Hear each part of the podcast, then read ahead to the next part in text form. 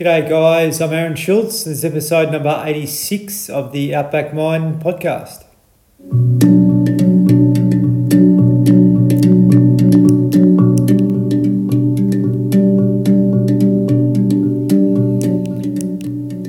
Appreciate you joining in once more. We have a really special guest on today, uh, Richmond legend Hall of Famer, um, 297 games, uh, geez, multiple uh, multiple uh, best and fairest awards, All Australian, uh, Wayne Campbell.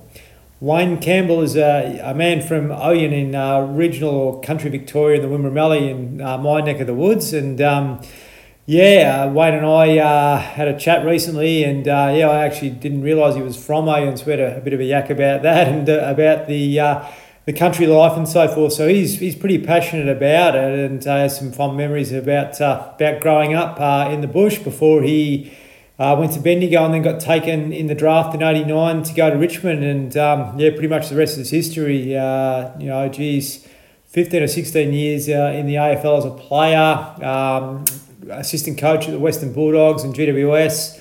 So pretty much made a career out of football. He's now still working in football, but at, at a lower level. So we're going to talk all about that, a bit about mental health in the football game, um, him leaving GWS uh, a couple of years ago, and how, what sort of went on around that, and everything in between. So I'm really, uh, yeah, grateful for Wayne uh, to offer up coming along and having a chat uh, to share his journey and wisdom, and uh, I'm sure you're going to get a lot from this uh, conversation.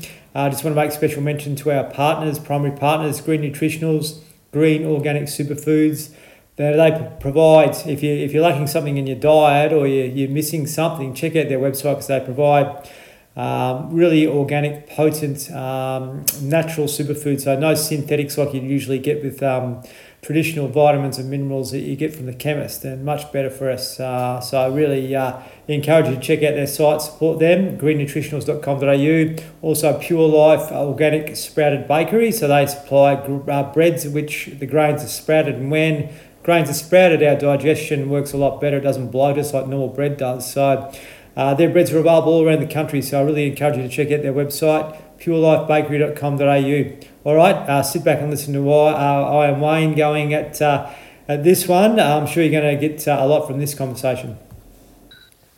Wayne Campbell, welcome to the Outback Mind podcast. G'day, Aaron. How you going, buddy? Very good, mate. Um, lockdown in Sydney, uh, you told me, it's not uh, not too pleasant at the moment down there by the sounds of it.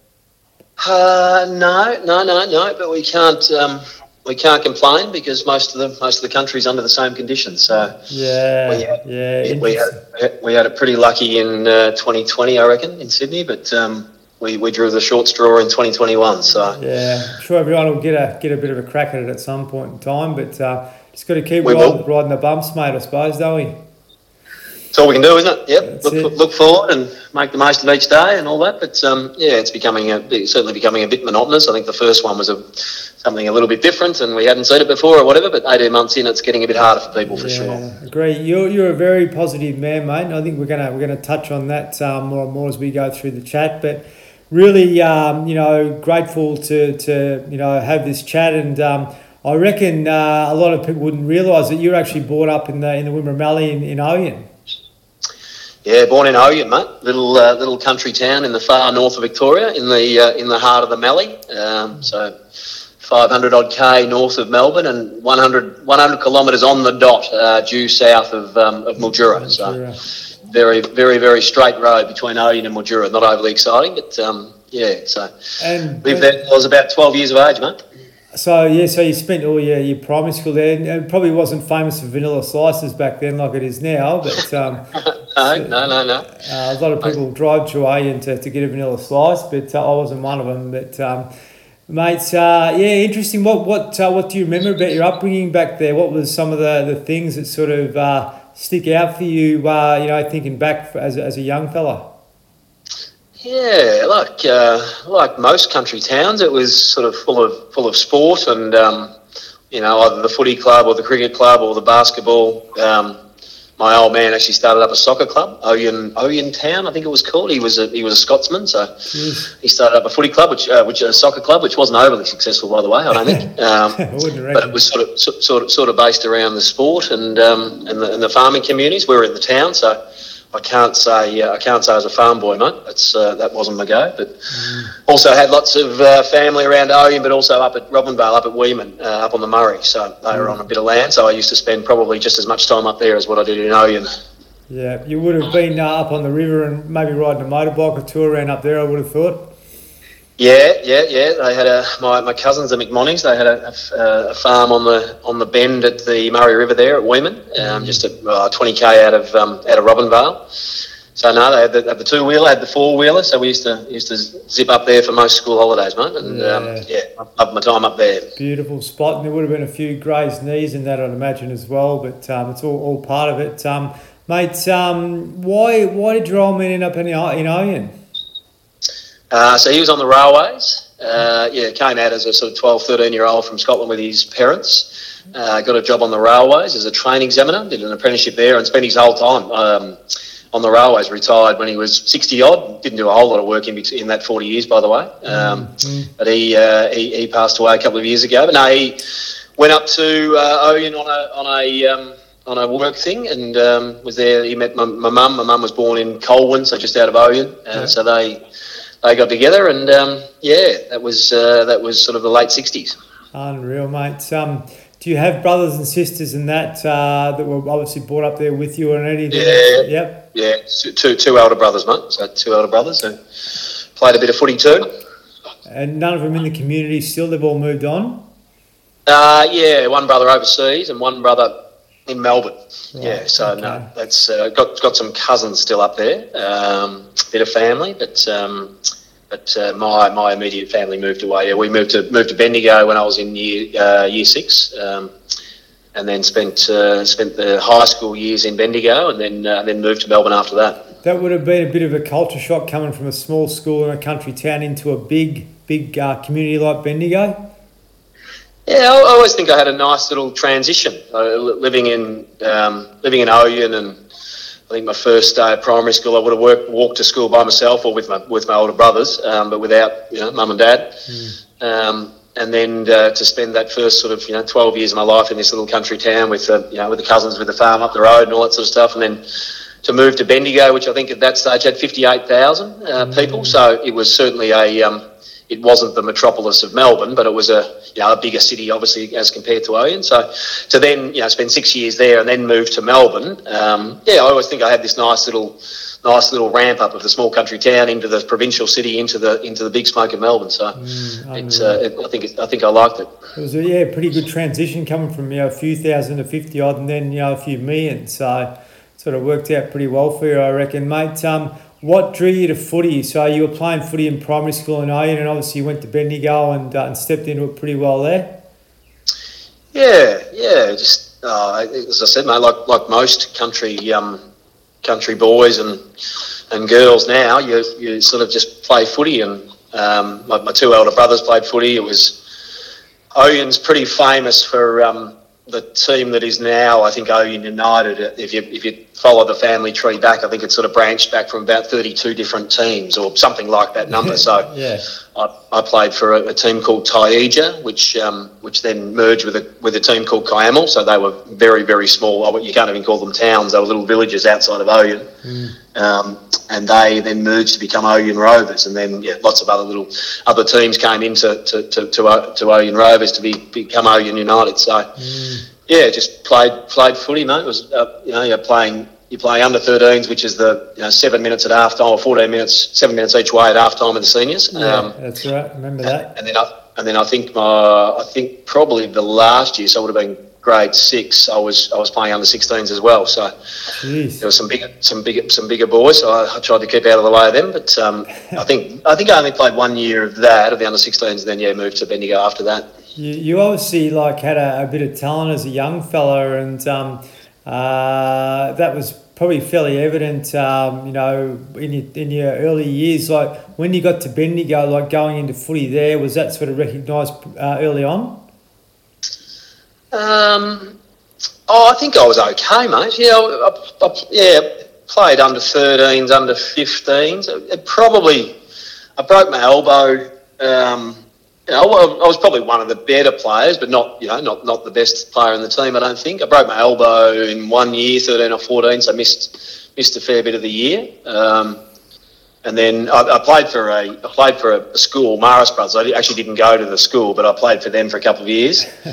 and then you came out of that, and I was going to play under under 18s for Golden Square. Um, remember them? Decided, but decided to do a bit of a pre-season with the seniors because the, the under 18s weren't um, starting training yet, and I must have yeah, must have went okay, and then so they decided to give me a game in a practice game, and then I went okay, and yeah, so I ended up um, ended up playing in the seniors that year. Uh, and then got drafted at the end of that year. Um, so probably, you know, it wasn't until then that I you know, thought that maybe I could play, I suppose. But even once I got drafted and went to Melbourne, um, I stayed. So I stayed in, in Bendigo to do year 12. So it was drafted at the end of 89, but spent 1990 doing HSC at Bendigo High, uh, and then went down after that. And I, even at that stage, um, I was really going to Melbourne probably 50% to study and 50% to play footy. So mm. because you just you, know, you don't know you don't know whether you're going to get a game, you don't know whether you're any good or anything like that. So um, probably wasn't until you know being at Richmond for, for a year or so that I worked out you know maybe I probably could play and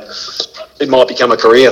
Mm, you uh, you're pretty blessed. You obviously had some self discipline back then, and when, when you think about it, you would have seen examples of young fellas um, like I did that were really talented, but they lacked the self discipline. They maybe didn't have the you know the mentoring from their parents or the the, the direction from their parents, and they sort of went off the rails a little bit. Um, can you remember anyone, like without naming people, or eh, you know, up to you if you do, um, with regards to you know who you might have looked up to as a young fellow that sort of didn't quite make it or had the ability to make it but never actually pursued it or never never had the discipline to, to, to take it further?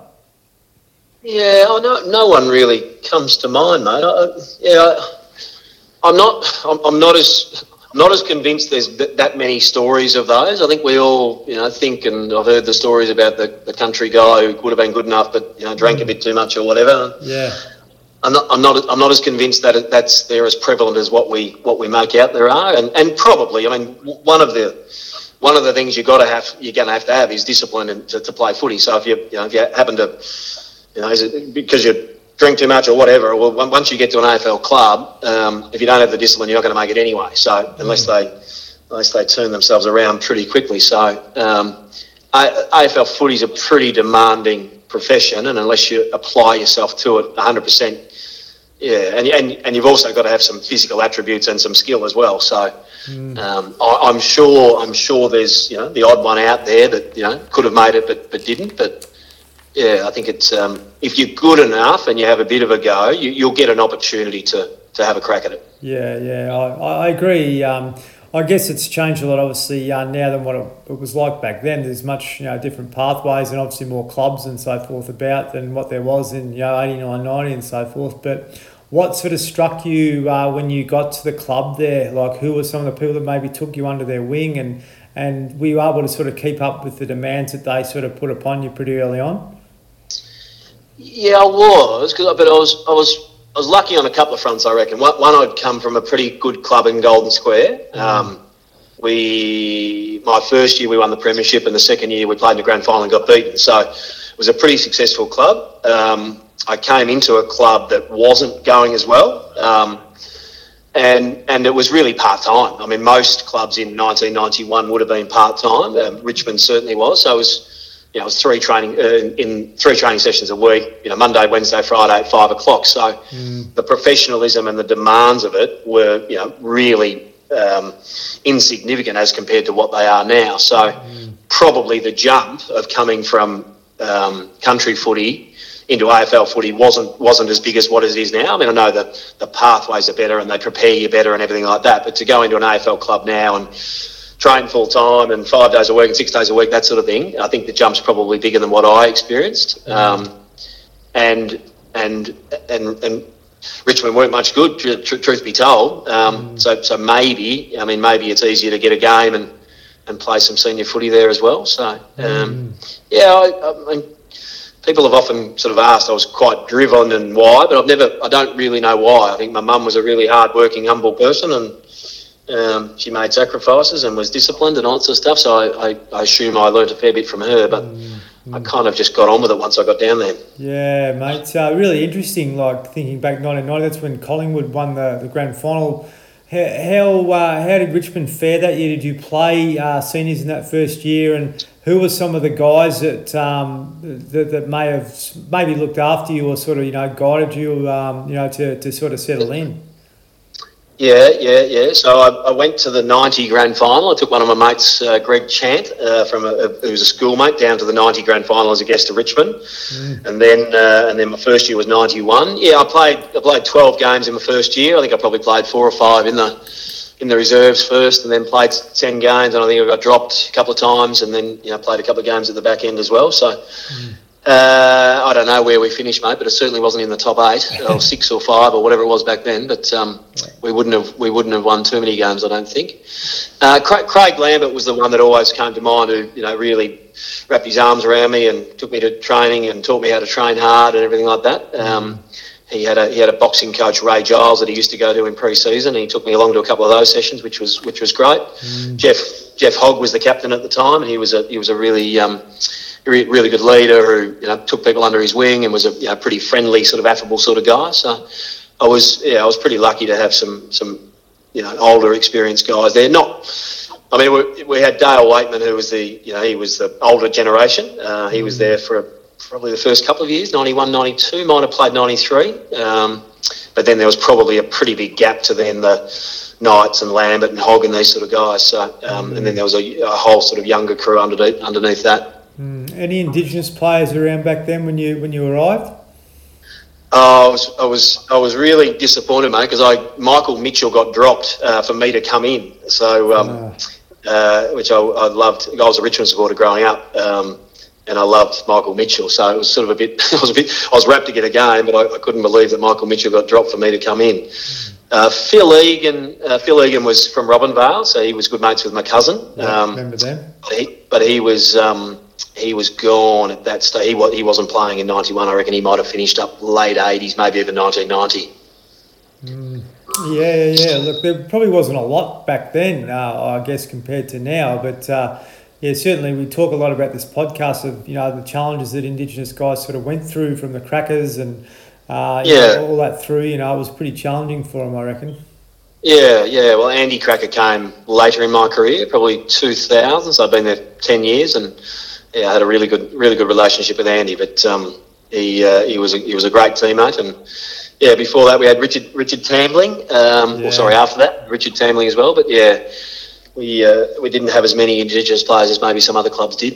Yeah, it's good to see it evolving, and you know, I did um, I did hear from Eddie Betts just recently, and uh, apparently he was on the um, oh, one of the AFL 360s or whatever it's called, but still racism is going on quite heavily in football now, and uh, you know he, he's certainly trying to do what he can to change that, and I. I want to do what I can to you know be able to raise awareness um, through this podcast and, and just help uh, people understand that we, we need to have the utmost, utmost respect for the Indigenous guys, but also to you know like really uh, avoid that sort of uh, thinking and behaviour because it's really redundant now. Well, it always has been. It should never have happened in the first place, I suppose. Yep, yep, yep. No, they're beautiful people who have added so much to our country and so much to our game. And um, listening to Eddie speak and watching the pain on his face when he has to confront it mm. on a daily basis or a weekly basis that he has to, um, it, um, it, it boggles your mind as to why anybody would want to hurt someone like him, or you know, really anyone, because mm we're all, at the end of the day, we're just people. But um, someone like him that's provided so much joy and happiness to people, um, mm. I, I, really don't understand why you would wouldn't want to just make him happy. You know. Yeah. So, yep. Certainly. Um, world, sorry, one. Go ahead. World's full of strange people, mate.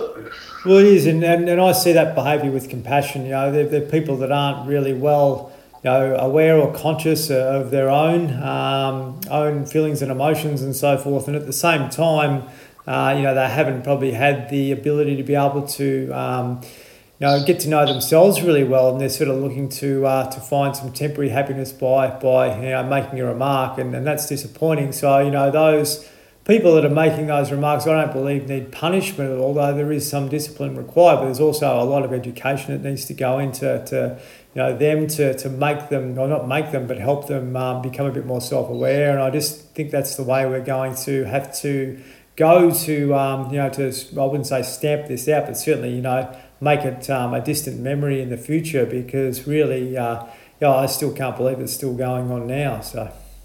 Yeah, certainly the you know the education process, but also the amount of Indigenous players that are now at AFL clubs, and you know you love all your teammates, but again, as I said before, the Indigenous players bring such a, a diverse range of skills and culture and everything that um, you know you can't help but gravitate towards them. So mm. I think that's probably what hurt Eddie the most when um, obviously the, the, the, most recent incident happened because someone like a Taylor Walker that's been in the in the system for 14 or 15 years has been through that education and still was able to mutter, you know, such a, a, a an abhorrent term. So mm, it must be incredibly frustrating for those people. Yeah, yeah, yeah. It's a lack of consciousness and. Yeah, you gotta you gotta see it with this uh, with sympathy and um, yeah compassion. I, I guess you know it's, it is a shame, but uh, that's male ego coming out in its essence, I guess. So, Mate, um, really interesting, you know, with your journey through footy. You probably didn't play in a lot of finals, but it would have been uh, a fairly good acknowledgement to be able to become captain of such a, you know, a well-known, recognised and prestigious club, uh, you know, when you did get to that stage? Yeah, I think it was, yeah, it was certainly the highlight of my career. Um, to be uh, thought upon to be um, you know, someone who uh, had uh, the skills to be able to captain, you know, not only the team but the club. But I, yeah, I, again, it wasn't something that I relished or, or or cherished or wanted or anything like that, but it's sort of just come along. And I think if at the end of the day, if you just you know keep moving forward and keep learning and keep growing, and you know things like that will, will come along if you've got the if you've got the skills and attributes and ability to be able to do it. So mm. um, when it was handed to me, it was a it was a wonderful thing, and yeah, I really I really cherished it. I, I saw it as a, a real responsibility. Um, it's nice to have the title and everything like that, but with the title comes you know, enormous responsibility to look after your look after your teammates and be the conduit between the coaches and the, and the players and, and the administration. So it was a it was a role that I took really seriously, and it does take it, it, it sort of saps you of energy, but I think I think it suited me because I think I became you know or I don't know whether I became a better player, but I maybe become a more rounded player, and it certainly didn't hurt my form. So I liked. Uh, I think I liked the responsibility as well. But yeah, certainly that was the yeah that was the highlight of my career. Mm, and you would have been full time back then, like not not sort of working or studying part time. Your football would have been a full time gig. Yeah, I was. So I started in '91, and in '95, which was one of my one of my better years, I I was working at a radio station, uh, doing sort of helping out producing a breakfast show. So I would I'd roll into there about 6 a.m. Uh, and work there till 12, and then I got a job at Channel 7 as well. Um, and I was producing a, a Friday night, oh, not producing, but sort of helping out, researching a, a Friday night footy show. Mm. So I'd then drive over there about 12.30 and then go to training at 5, you know, doing that sort of four and five times a week. And the, the show was on a Friday night, so I'd be in there till sort of 10 o'clock at night and then, you know, playing footy on the weekend. So Jeez. that was 1995. And then the, the, the, the full-time professional era, it, did, it didn't just click over from sort of, you know, 95 to 96. It became your main training session on a Tuesday or Wednesday wasn't five o'clock, it was four, and then it was three, and then it was two, and then you know, and then you went another day, and then there was a day off, and all that sort of stuff. So mm. probably between '95 and 2000, maybe, um, it became a bit more professional. But still, I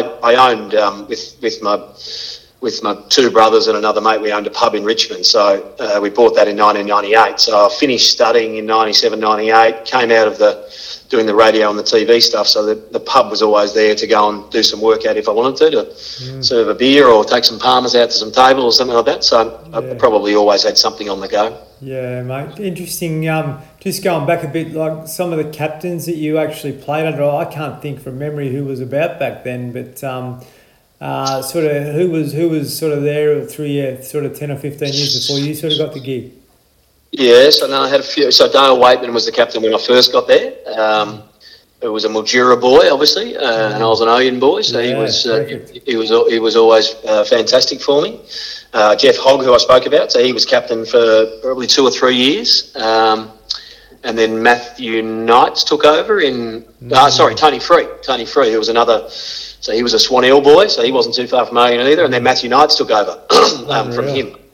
Awesome being a Mildura boy. So yeah, and then I got it, and then I handed it to Kane Johnson, who uh, who I'd become a really good friend uh, friend of as well. So Unreal. yeah, I was lucky enough to play uh, play under some really good really good players, really good leaders, and, and, and good people. Incredible, mate, isn't it? When you think back and you know, I, I always watched you guys, and it wasn't until like 2016 that Richmond really changed. But you're always thereabouts, finishing sort of eighth or ninth or whatever, and not being able to to move through. Why do you think that you couldn't take the next step? What, what was sort of holding you back? Was it like a self belief thing, or what was uh, what was really your your observation of it all? Um, oh, I probably. I mean. I, I didn't realise it at the time. I mean, it's ultimately it's a lack of talent um, across the board, um, and then it's you know really really good coaching and really good administration. That's that's what makes good clubs successful over a longer period of time. So mm. we were just never able to keep the off field. Um, administration and coaching at a high enough level and stable enough for a long enough period of time. We did it for bits and pieces. There was a bit with John Northey from sort of 93 to 95, and then John left, and some administration changes there. And then we had it with Danny Frawley through sort of 2000 to 2002, 3, and then again there was some administration changes and some, you know, and then Danny Danny um, stopped coaching as well. So, mm. yeah, the, the, the, good clubs, mate, they just have the, the consistent off-field stability um, of, of really quality people. So mm. over, over, over my time and in the you know, in the ten years prior to that.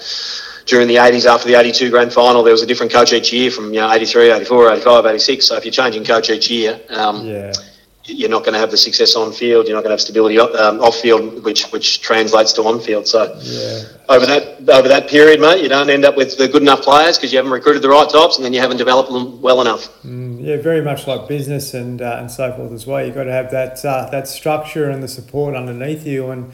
Know, just uh, getting off subject a little bit, but uh, we're going to talk about mental health as we go along here. But um, you, you had Danny Frawley uh, involved, um, you know, with a, with a fair chunk of your career there. Um, you know, I, I believe, obviously, you know, he had some issues later on, but he was such a, a vibrant, uh, solid the earth type guy from the country and so forth. And um, uh, just be really interesting to hear, you know, your experience with him and uh, and some of the things you might have taken away from your time um, back in the early 2000s while he was around.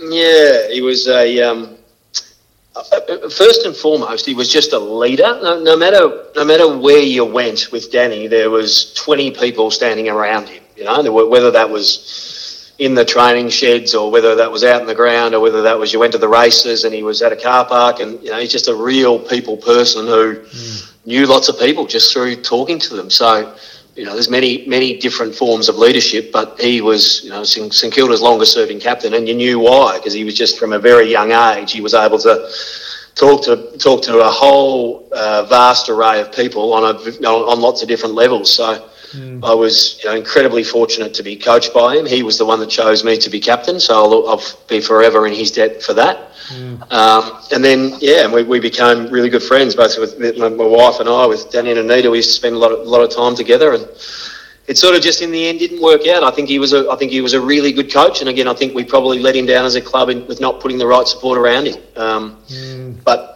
did, did did we see mental health problems there? No, I mean he's the, the classic sort of country guy that you think, well, he won't have mental health problems, but then maybe you go, well, maybe some of the um, I won't say quieter because he wasn't that, but more reserved, you know, types who don't want to talk about their feelings. Is that is that does that come back um, to, to haunt them later on? I think he I think he obviously got sacked from Richmond, um, and that that would have hurt him. I think because he probably had a lot of success up until then. Um, he was a champion player. He was a champion leader. He was a great assistant coach. He became coach of Richmond. He had some really good success early days, taking us to a final series and a preliminary final, and then you know, two or three years later, he's he's been told he's not good enough to be a coach. So that would have hurt him a little mm, bit. But definitely. yeah, it was um, absolutely tragic circumstances after that.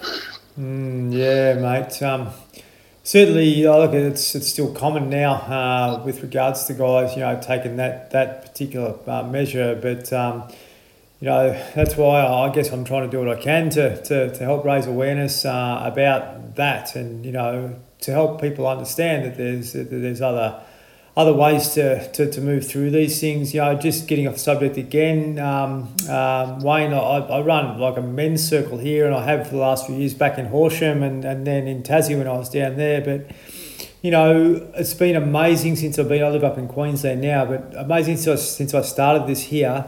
Like, we go through this process every second Monday, and like, guys just have an opportunity to offload and then we yep. support each other. You know, we it doesn't matter what's going on, good or bad, whatever it is. We actually are able to talk about what whatever it is in its smallest essence or its largest essence. And you know, last night there was a guy there with a really major issue, and everyone wrapped their arms around him. You know, and he left a, a different person than what he did when he arrived. And I just believe that that community, that support is, is so necessary. And I reckon Danny would have felt quite isolated you know, after he was sacked, but also maybe that could have triggered things that, um, you know, that took him to, to where he was later on. And I guess as guys, we don't really have the uh, self awareness and the ability to be able to understand uh, our emotions and, and how they're popping up and why they're popping up, and then be able to uh, maybe manage our nervous system more effectively so we can become a little bit. Um, more grounded on a daily basis, so that can keep us, uh, you know, in check rather than sort of getting um, swept away with all the, uh, you know, the negativity which takes us into depression and all the uh, the tension which takes us into anxiety. And uh, with all the all the changes, you know, you were born in seventy two and I was born in seventy one. All the changes we've seen over our lifetime, and Danny was a bit older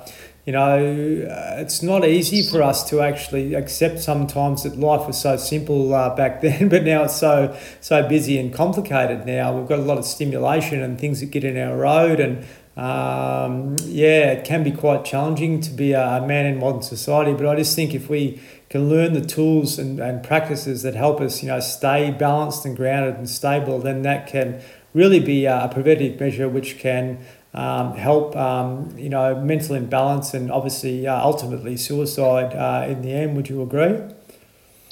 Yeah, I think that I'm no expert in the area, but I think that certainly the world's become more complex and there's more um, challenges and uh, issues that we're confronted with. But we're also due to you know the work of people like yourself and having been inside football clubs over the last sort of 10 years, the work that they do to um, provide an environment that is so safe and um, safe but challenging and allowing people to just um, to show their emotions, to, to talk, to provide a platform, an avenue for them um, to share their you know successes, their failures, their whatever. I just I just watched um, David Astbury uh, announce his retirement, and I just watched the video of him talking to the to the players, and um, he's a guy that I had a fair bit to do with early days and really, really like him. And he's a great person. He's a good country boy. He's a good footballer. He's a Richmond, all that sort of stuff. But um, to watch him talk there for 15 minutes and pretty much cry for 14 of the minutes and mm. uh, it to be so acceptable for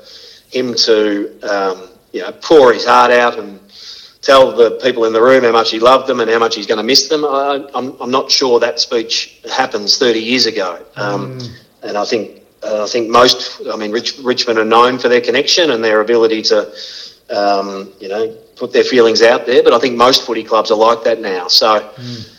whilst the world has become more complex and harsh in some ways, I think there's just so many avenues there to, to, to make sure that we are talking to each other and providing each other with um, an ability to get stuff off our chest. So that doesn't yeah.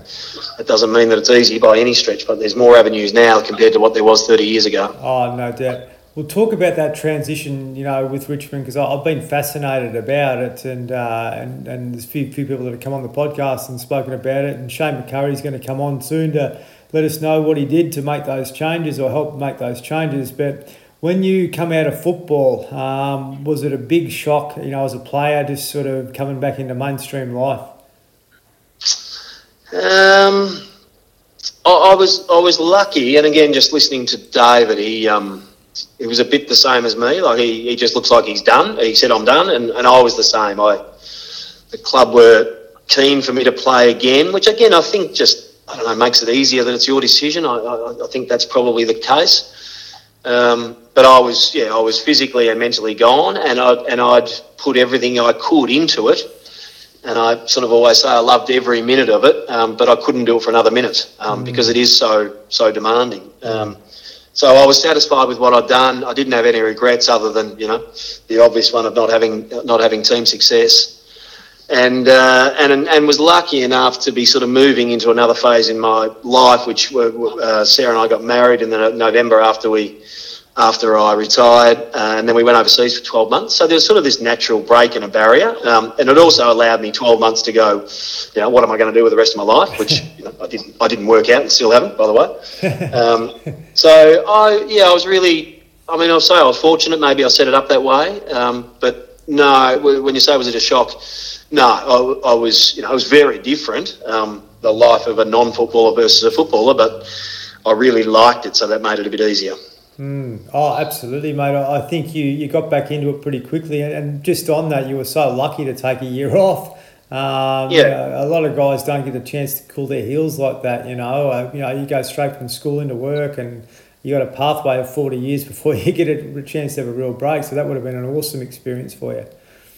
Yeah, yeah, and I think I, I think also I'd been with Sarah for a long time and wanted to give some time back to her, and yeah, so we, we had this honeymoon that we'd planned for a long time, and it was yeah, it was um, f- football is really demanding, and I and I think um, I, I, had some talent, but I needed to work really really hard to get the best out of myself. Um, so with that comes enormous sacrifice and not being able to do lots of stuff that you want to do, which is go out and you know eat nice food and drink beer and wine and all that sort of stuff. So I probably sacrificed a fair bit. So I needed to allow myself a, a year just to just to take it easy and, and, and have some of those liberties. So mm. um, yeah, it was just a, as I said, it was a nice natural sort of barrier that if I had have you know stayed in Melbourne and got I don't know worked or whatever, you know, would I have missed it a bit more? I don't know, but I certainly didn't. I didn't.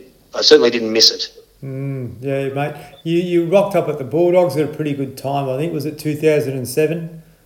Yeah, yeah, yeah, yeah. So I came back and decided that I would um, have a go at footy. I, I sort of always thought I was more administratively minded, um, more so than coaching. But I thought, you know, down the track, if I was going to go into administration, having done some coaching wouldn't, you know, wouldn't harm my chances of being a better administrator. So I had a go at coaching. I really, really enjoyed it. Um, but I, I, spent two years at the Bulldogs under Rodney E, which I just loved. Uh, we went okay in 07 and then 08 made a, uh, made a prelim, which was wonderful, and then got the opportunity to go back and coach at Richmond. And yeah, I really liked the coaching stuff, but um, uh, Terry Wallace left, and there was an opportunity to go for the job, and I just couldn't. And I, so, so I wouldn't have got the job anyway when Damien Hardwick came. But even if I did have, I would have stuffed it up because I wouldn't have been anywhere near as good as what Damien Hardwick uh, was and, and and has gone on to be. um, so from that moment on, once I saw how good a coach he was, I was like, no, I don't, I don't think that's for me. So then I sort of changed to the original tact, which was to, to do a bit more administration. So mm. changed a bit of my focus from there. Unreal.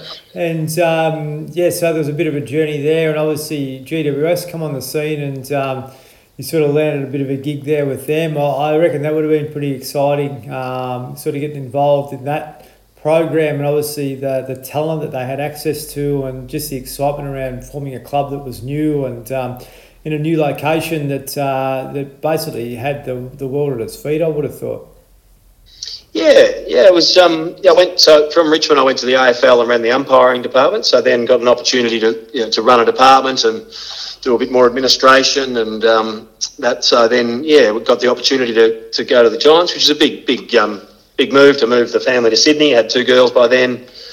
Um, yeah, so there's some. I mean, there's people look at the Giants and go, "Well, they've been given everything," but and they had some talent, but there's also some some uh, some some disadvantages of being you know in the in the west of Sydney and you're a long way away and you've got to travel 13 times and you've got to do all that sort of stuff as well. So, um, but but yeah, a young a young club where you can do some things differently. And Leon Cameron was the coach who I played with at Richmond and knew knew quite well. So um, had some had some really strong relationships there. Um, so yeah, we had some had some bit of success along the way, but not quite the ultimate again.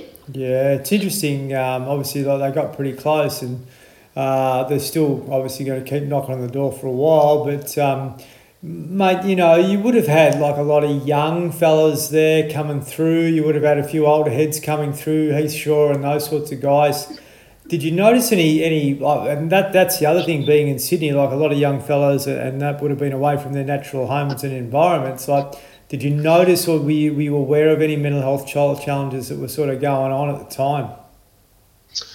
Yeah, I think with a with a group of forty five players, um, you're always going to have some. You know, the the odds or the numbers would suggest that there's going to be some there with some with some mental health problems. And I mean, again, I'm no expert on the on, on the on the area, but mental health is a is a spectrum, and you've got you know flourishing up one end and depression up the other, and mm. and you know, and I imagine people fluctuate along that spectrum. So at any one time, uh, after a you know a good win and playing well, or a bad loss and playing poorly and getting injured or whatever, we're all going to need some help along the way. So. Um, you need to make sure you've got the right support there with a player development manager and a psych and and also the really strong relationships that they have with their with their coaches and um, and, administration as well. So, like most clubs, um, yeah, there was there was good support there. So if you had some if you had some problems, you picked the problems up pretty early, uh, and were able to put them in the right point them in the right direction. And the resources around that through both the AFL, the AFL Players Players Association, and the and the club means that you've got you know, got access to, to some pretty good people. Yeah, you think back about playing at Golden Square and and Richmond and that, like, you know, no, nothing uh, of its kind like there is now, you know. And um, the poor coach uh, would have had a lot on his on his shoulders. Danny, Danny Frawley, for example, like, you know, probably doing the role of three or four people and your coaches before that, uh, you know, doing the, the role of maybe five or six people. So it certainly, um, certainly changed. And, you know, the, the, the actual leader, Leon, can work on his on his craft primarily without having to worry about managing uh, other issues and, and mental health challenges and so forth too. But you know, at the same time, you, you look at Leon, you look at uh, Mick Malthouse, or you look at uh, Kevin Sheedy or someone like that.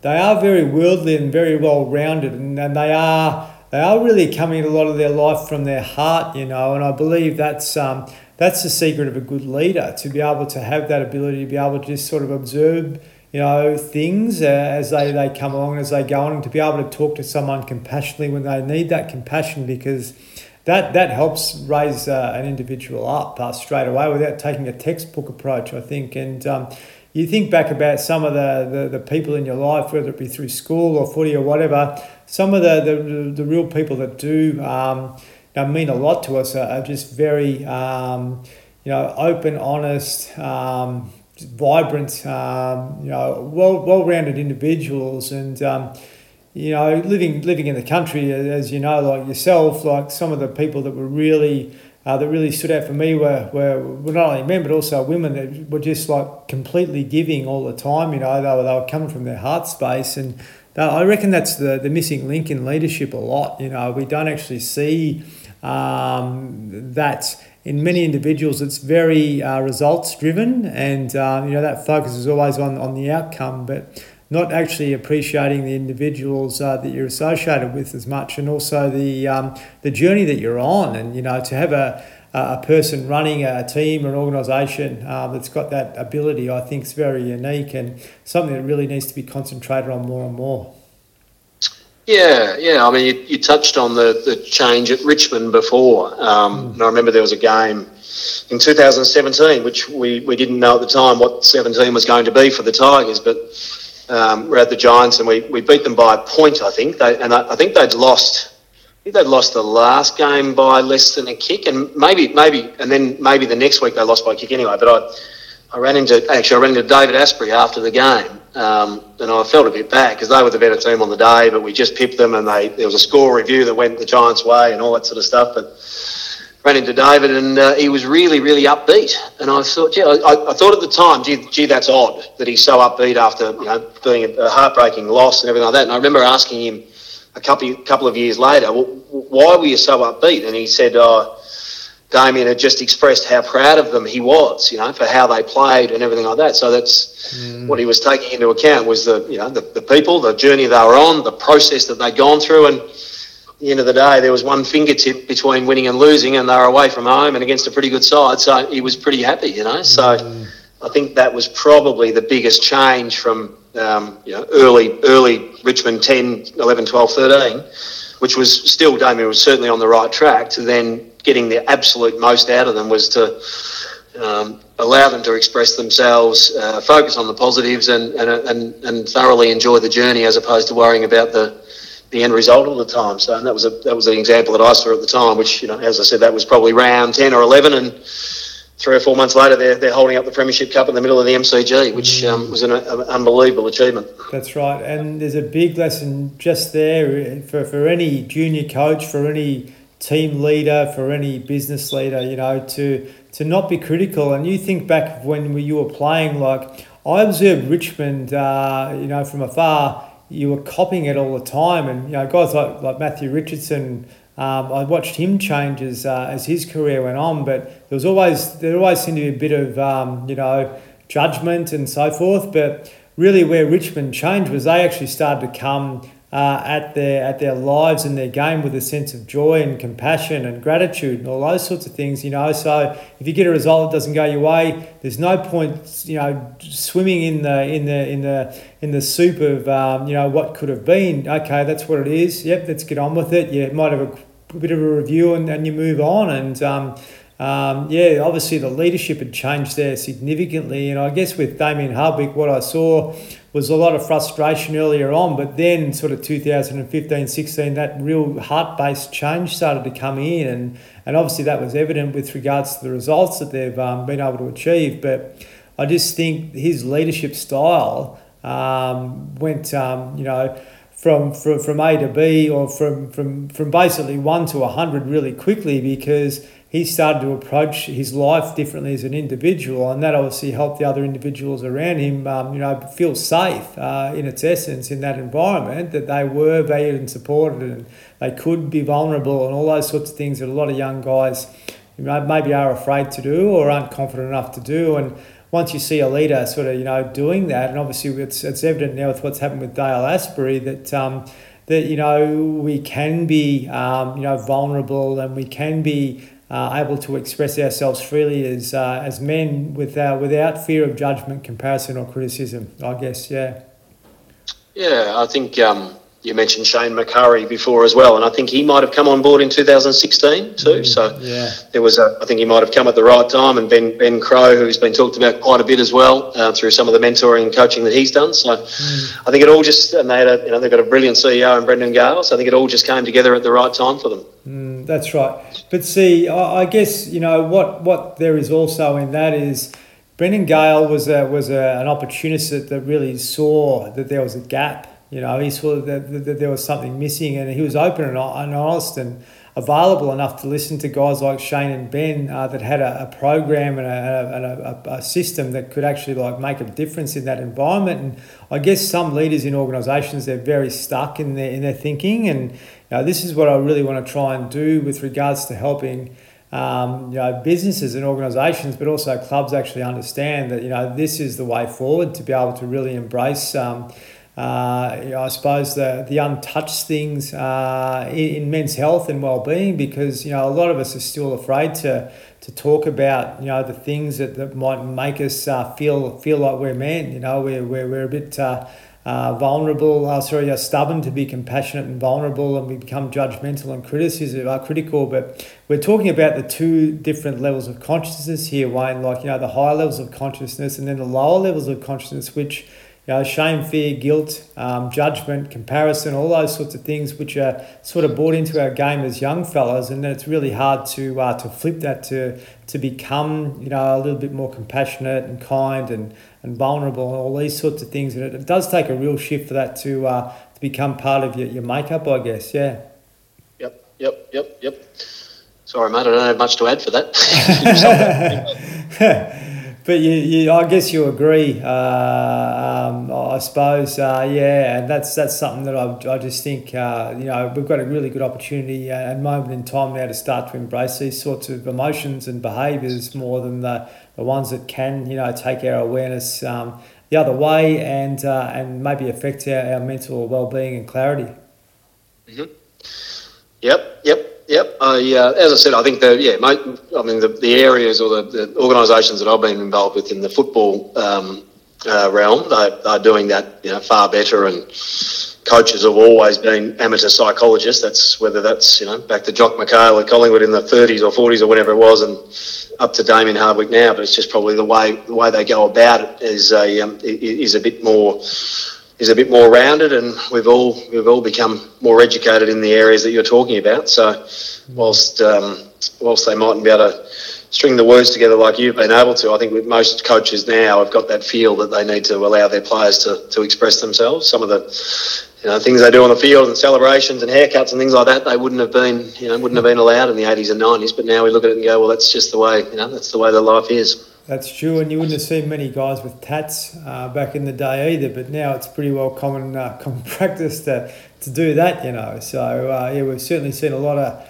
a lot of uh, change out of our 48, 49, 50 years that we've been on this planet, I guess. And you know, I'm, I'm really keen to hear what the future holds for you. It sounds like you're a little bit uncertain still, but you're, you're obviously in a role now where you're still involved with sport and footy, and that's obviously your passion. So, what are your plans moving forward? You just sort of not really, uh, really, really pushing it. You're just going to let things evolve for you. Yeah, I've um, yeah settled in Sydney. My, my wife's got a good job and a couple of girls at school, so happy here, mate. Got a, a role with Sydney Uni Football Club as a director of football, so I help out their football program there. I bought a couple of gyms, uh, so running those, and still keep a bit of an eye on the footy, write for the age every now and then, just to just to keep a keep a an interest in the footy, and I really enjoy the writing side of it. So I'm uh, I'm pretty happy, mate. Pretty happy and pretty content. That's good. Who's your tip for this year's uh, Brownlow medal and also the uh, the flag? Oh, Marcus Bontempelli for the Brownlow, and I think the Cats. Uh, okay. I think the Cats have Cats have got the list there, and adding adding Jeremy Cameron to their forward line uh, is going to help. So yeah, I probably think Geelong. Mm, you'd know Jeremy Cameron pretty well, obviously. So uh, yeah, obviously a big rap being a Western Victorian boy too. So uh, yeah, it'd be good to see how that all goes.